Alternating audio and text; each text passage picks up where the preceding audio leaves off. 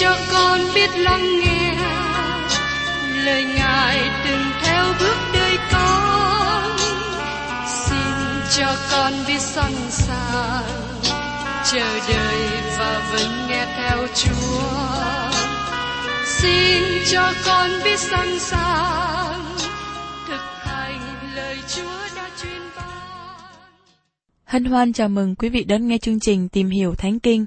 Đây là một chương trình học kinh thánh liên tục và hệ thống trong thời gian 5 năm. Chúng ta sẽ lần lượt khảo sát từ sáng thế ký cho đến khải huyền. Mục sư tiến sĩ McGee là người được Chúa dùng để sáng lập và thực hiện chương trình này. Ông tin rằng lời của Đức Chúa Trời có khả năng đáp ứng mọi nhu cầu cho tất cả mọi người trên thế giới, không phân biệt chủng tộc, văn hóa, trình độ tuổi tác hay phái tính. Ước mong quý vị theo dõi liên tục và giới thiệu cho thân nhân bạn hữu cùng đón nghe. Kính chào quý vị và các bạn. Trong chương trình tìm hiểu Thánh Kinh hôm nay, chúng ta đến sách tiên tri Esai đoạn 15 và 16, nói về gánh nặng của Moab. Chúng ta thấy một điều hơi lạ là chỉ có hai đoạn nói về Babylon, trong khi Babylon là một nước có quyền lực mạnh nhất thế giới thời bấy giờ. Trong khi so sánh với Moab, với Babylon, nó chỉ giống như một củ khoai nhỏ mà thôi. Nhưng trong thời kỳ của Esai và thời kỳ của vua David trước đó, thì Moab là một đất nước lớn mạnh. Moab nằm về phía đông của biển chết. Quốc gia này ra từ con cháu của ông Lot qua mối quan hệ loạn luân với con gái của ông sau khi thành Sodom và Gomorrah bị quỷ diệt.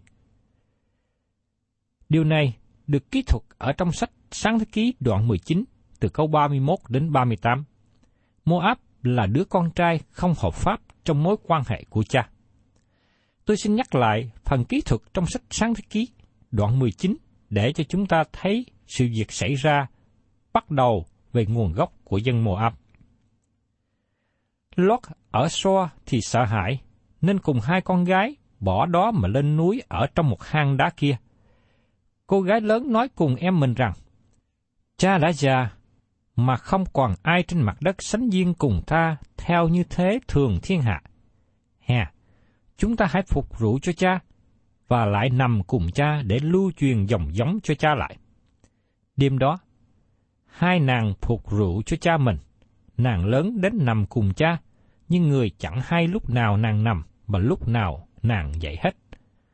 Qua ngày mai, chị nói cùng em rằng, Này, đêm hôm qua ta đã nằm cùng cha rồi, hôm nay chúng ta hãy phục rượu cho cha nữa, rồi em hãy lại nằm cùng người để lưu truyền dòng giống cho cha lại.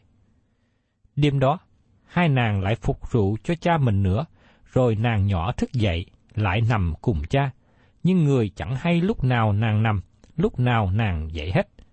Vậy, hai con gái của Lót do nơi cha mình mà thọ thai. Nàng lớn sanh một con trai đặt tên là Moab. Ấy là tổ phụ của dân Moab đến bây giờ. Người em cũng sanh một con trai đặt tên là Ben Emi. Ấy là tổ phụ của dân Ammon đến bây giờ. Thưa các bạn, dân tộc Moab có mối căm thù và chống nghịch triền miên với dân Israel. Như chúng ta thấy trường hợp của Balak là vua của Moab đã mướn tiên tri Balaam rủa xả dân Israel, vì vua này sợ dân Israel đi ngang qua xứ Moab. Nhưng tôi thì thích câu chuyện tình yêu trong sách Router liên hệ đến cô gái Moab. Cô gái Moab này là một người rất tuyệt vời. Vua David có một phần liên hệ với dân Moab, bởi vì cha của David là Isai, con cháu của Obed, mà Obed là con trai của Boo và Ruter. Điều này được ký thuật trong sách Ruter đoạn 4, câu 21 đến 22. David có bà con ở Moab và David đã đem cha mẹ của mình qua đó khi vua Saul săn đuổi ông. Ngày nay quốc gia Moab đã biến mất trên thế giới, nhưng người Moab thời đại này là ai? Tôi nghĩ rằng người Moab thời đại hiện nay là các tín đồ giả hình. Họ tự xưng mình là con cái Đức Chúa Trời, nhưng không có mối quan hệ với Ngài. Như trong sách Hebrew đoạn 12 câu 8 nói rằng, Nhưng nếu anh em được khỏi sự sửa phạt mà ai nấy cũng phải chịu, thì anh em là con ngoại tình, chứ không phải con thật. Giống như Felix và Phetu được nói trong sách công vụ các sứ đồ đoạn 24 và 25, người Moab gần chịu thượng phục. Họ không có ở xa cách nước thiên đàng bao nhiêu, nhưng họ không tiếp nhận, không chịu bước vào. Họ là một dân tộc láng giềng với dân sự của Đức Chúa Trời, nhưng họ không bao giờ theo Chúa. Người Moab thời đại dễ bị phát hiện. Họ cũng đi nhà thờ giống như các cơ đốc nhân khác, và Phaolô diễn tả họ như sau. Bề ngoài giữ điều nhân đức, nhưng chối bỏ quyền phép của nhân đức đó. Những kẻ thế ấy, con hại lánh xa. Đó là lời mà Phaolô đã khuyên cho Timôthê và được chấp trong sách Timôthê thứ nhì đoạn 3 câu 5. Và trong sách Jude câu 16 cũng diễn đạt tiếp như sau. Ấy là điều những kẻ hay lầm bầm, hay phàn nàn luôn về số phận mình, làm theo sự ham muốn mình, miệng đầy những lời kiêu căng, và vì lợi mà nịnh hót người ta. Người Moab thời đại không có tin kính Đức Chúa Trời. Họ giả bộ tin kính nhưng thật sự không có như thế. Họ có những lời vua nịnh để muốn lấy một điều nào đó từ nơi các bạn, từ nơi người khác. Moab là những người nguy hiểm. Nó không bao giờ có sự liên hiệp với Israel. Qua lời diễn đạt này, tôi mong ước rằng quý vị và các bạn là những người nào giả hình hay những người nào giả bộ trong sự tin kính Đức Chúa Trời mà không thật lòng theo Ngài.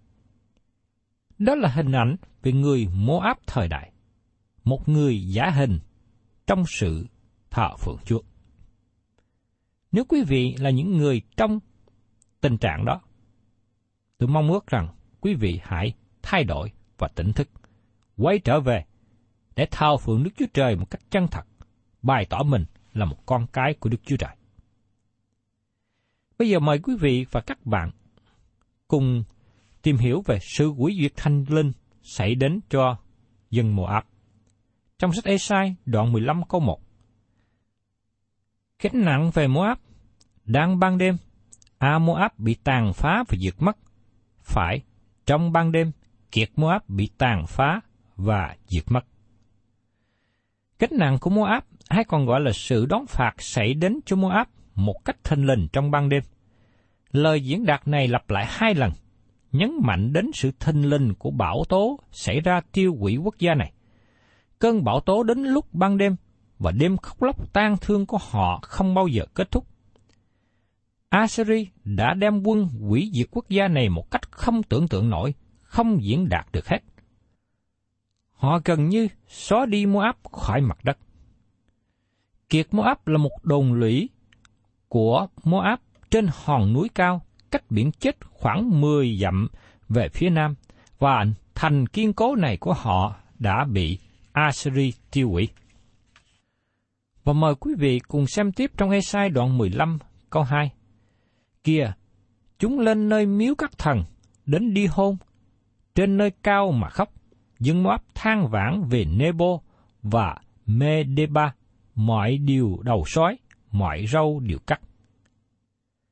Có một vài địa danh được đề cập trong đoạn này mà tôi nghĩ rằng chúng ta không quen biết nhiều. Miếu thờ nơi đây có thể nói đến đền thờ của Chemos trong xứ Moab. Đi hôn là thành phố phía đông của sông Jordan nơi mà các bia đá của Moab được tìm thấy. Nebo là núi mà môi xe leo lên để nhìn về đất hứa, trong khi ông còn ở phía bên này của sông Jordan. Medeba là một thành thuộc về chi phái Ruben, như được nói trong sách Giô-xê đoạn 13 câu 16. Địa phận chi phái Ruben chạy từ Aroe trên Mekhe Ạc-nôn và từ thành ở giữa trũng cùng toàn đồng bằng gần Medeba. Tất cả các thành phố và địa danh này thuộc về Moab trong thời của tiên tri Esai.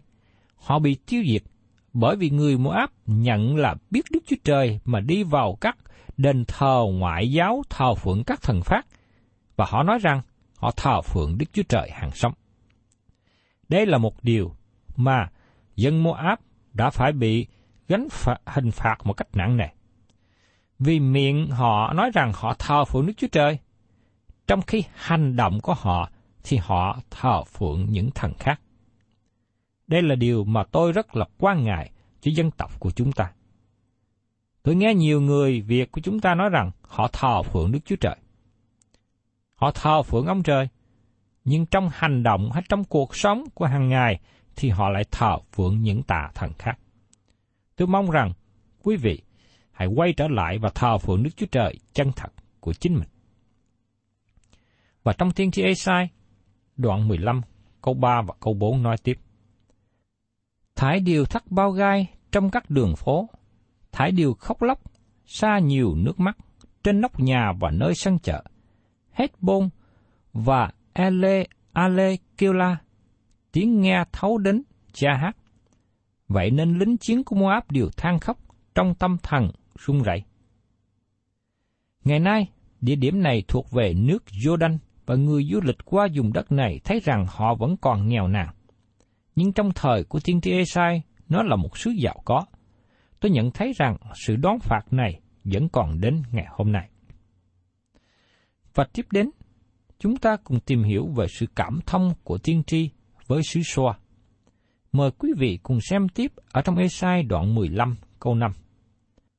Lòng ta ngậm ngùi vì Moab, kẻ sang nó trốn trại đến So và đến Alat Celicia, vì họ vừa trèo lên đèo lưu vừa khóc, vì bại hoại mà kêu vang trên con đường Horonaim.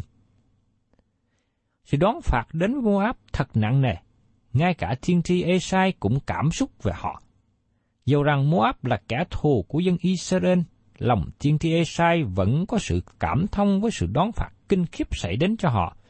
Điều này bày tỏ lòng của Đức Chúa Trời.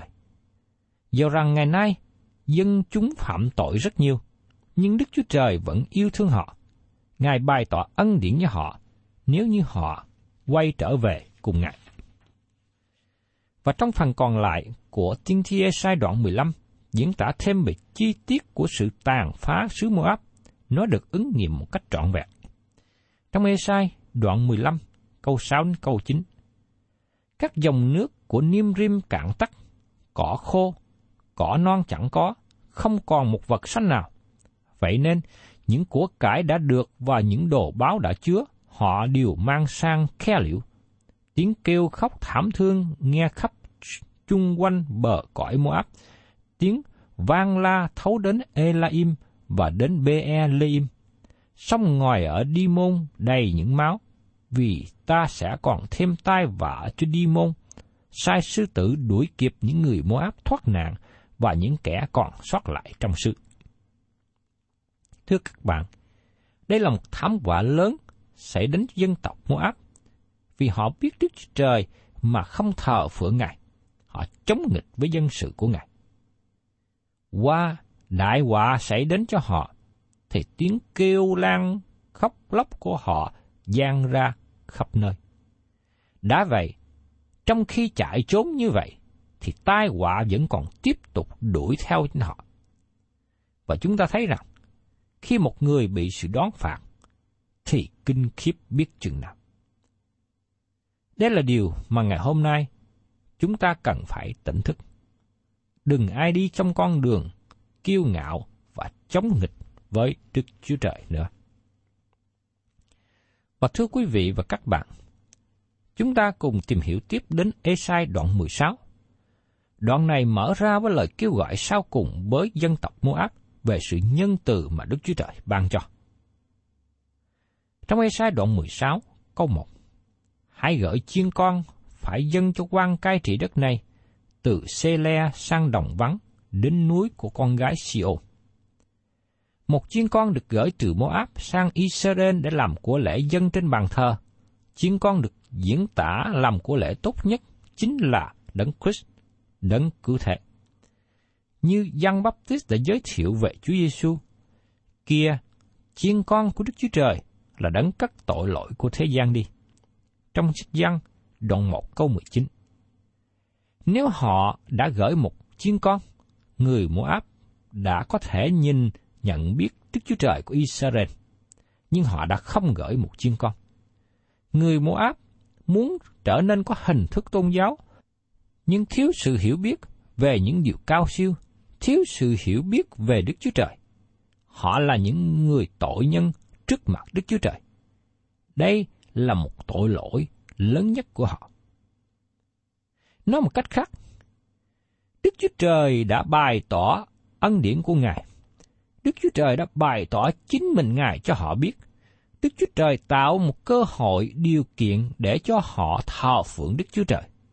Nhưng người Moab đã khước từ. Và tiếp đến, chúng ta xem ở trong sách Tiên tri Esai đoạn 16 câu 2. Các con gái Moab tại bến đò Ạc Môn sẽ giống như chim bay tán loạn và như một lứa chim con bị quăng ra ngoài ổ.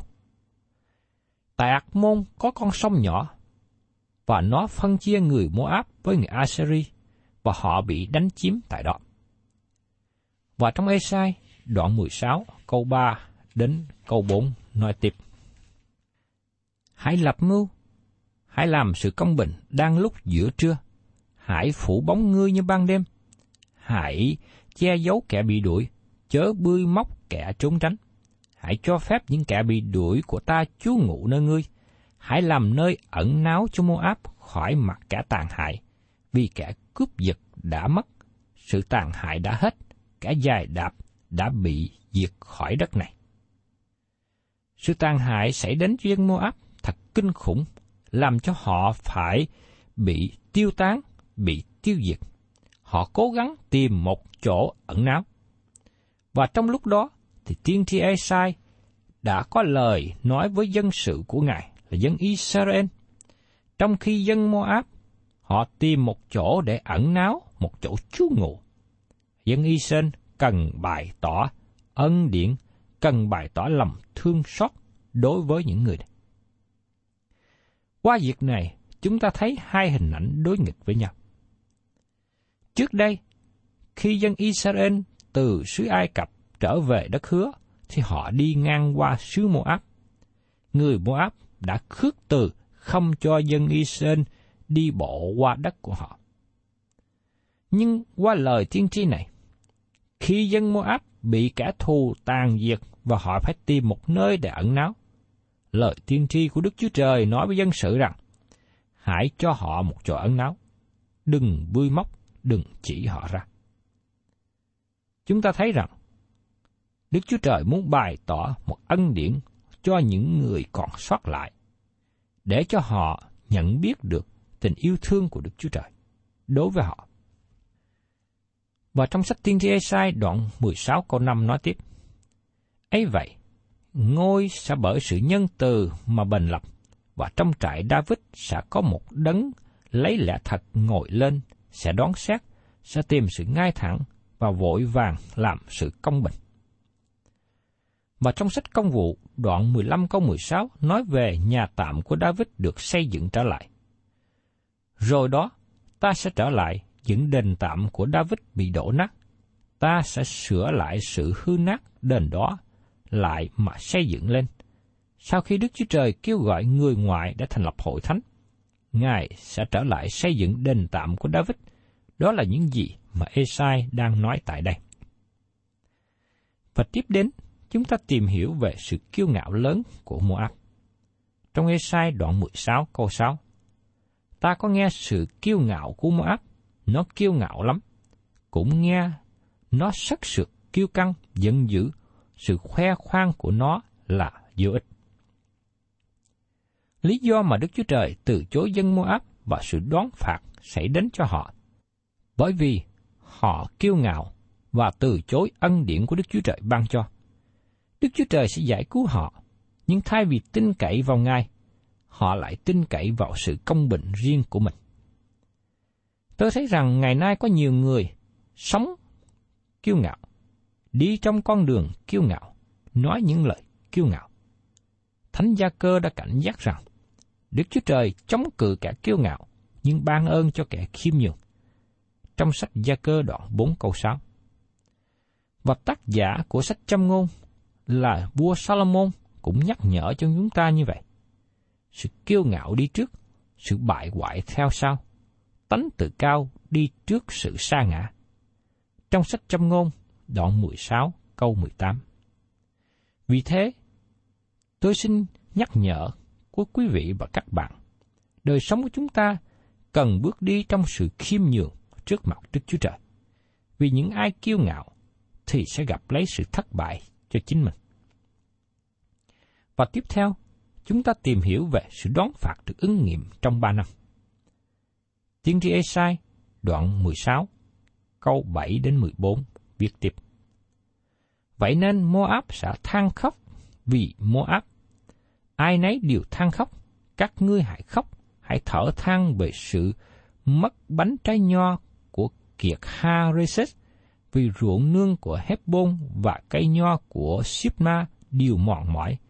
Ngày trước nó dàn ra đến Ra Ese, lan ra đến đồng vắng, trời được đâm ra tới bên kia biển, mà bây giờ vua chúa các nước đã bẻ gãy nhánh nó. Vậy nên ta vì cây nho của Sipma mà khóc lóc cho Ra Ese, Hepbon, hỡi Eli Ace, hãy tưới nước mắt ta trên các ngươi, vì trong lúc trái mùa hạ và mùa gặt thì có tiếng reo của giặc xảy đến. Sự vui mừng hớn hở sẽ cắt khỏi ruộng đất. Trong vườn nho chẳng còn hò hét, reo vui, kẻ đạp rượu chẳng còn đạp trong thùng, và ta đã làm dứt tiếng reo vui. Cho nên lòng ta vì mưa áp kêu vang như đàn cầm, ruộng ta vì kẹt Here cũng vậy. Vì dầu Moab chịu mệt nhọc đặng đi đến nơi cao, dầu vào trong nơi thánh mình để cầu nguyện, cũng chẳng được nhầm. Ấy là lời mà xưa kia Đức Sô Va đã phán cùng Moab. Bây giờ thì Đức Sô Va phán như vậy. Trong ba năm, kể như ba năm kẻ ở mướn, sự vinh hiển của Moab với đoàn dân đông của nó sẽ bị khinh hàng, vì số còn sót lại sẽ ít lắm, không kể ra gì. Khi Đức Chúa Trời giải quyết vấn đề với những quốc gia liên hệ với dân Israel, Ngài dùng một cuốn lịch. Ngài không bao giờ dùng cuốn lịch với hội thánh. Trong ba năm, người Moab bị tiêu diệt. Trong ba năm, Đức Chúa Trời dùng Assyri tiêu diệt người Moab và sự đón phạt của Đức Chúa Trời đến với họ bởi vì sự kiêu ngạo của họ. Thưa các bạn, Lucifer là con trai của buổi sáng, nó lên mình kiêu ngạo. Lucifer sau này trở thành Satan hay là ma quỷ. Nó muốn nâng ngôi nó lên ngôi của Đức Chúa Trời. Lucifer muốn thành lập một nước riêng của nó, độc lập với Đức Chúa Trời. Kiêu ngạo là nguyên nhân làm cho dân chúng từ chối Đức Chúa Trời và sự khải thị của Ngài. Nhiều người muốn tạo một tôn giáo riêng cho mình. Có người muốn đi theo đường riêng mà mình thích, nhưng lòng của họ thì xa cách Đức Chúa Trời. Như được nói trong sách Ê-sai đoạn 53 câu 6. Sau này chúng ta thấy ghi lại về những biến cố lịch sử xảy ra cho Moab. Vua Tiết La Philese xâm lăng xứ Moab năm 732 trước công nguyên.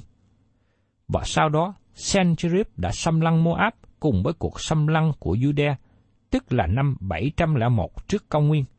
Biến cố này xảy ra ba năm sau lời tiên báo trước của tiên tri Esai, khiến cho Esai trở thành một vị tiên tri chân chánh. Qua biến cố này, dân chúng Israel nhìn thấy được lời tiên tri được ứng nghiệm trước mắt họ khi tiên tri Esai còn sống. Thưa quý vị và các bạn, sự đón phạt đã đến với dân Moab làm cho dân Moab bị xóa tên hoàn toàn. Đây là một sứ điệp cho chúng ta ngày hôm nay suy nghĩ về hậu quả kinh khiếp của những ai lên mình kiêu ngạo, chống nghịch với Đức Chúa Trời. Thân chào tạm biệt quý thính giả và xin hẹn tái ngộ cùng quý vị trong chương trình tìm hiểu Thánh Kinh kỳ sau. Chúng ta tiếp đến sách tiên tri Esai đoạn 17 và 18.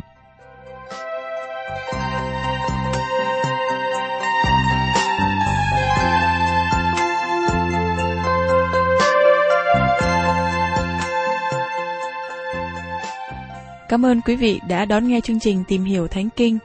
Nếu quý vị muốn có loạt bài này, xin liên lạc với chúng tôi theo địa chỉ sẽ được đọc vào cuối chương trình. Kính chào quý thính giả.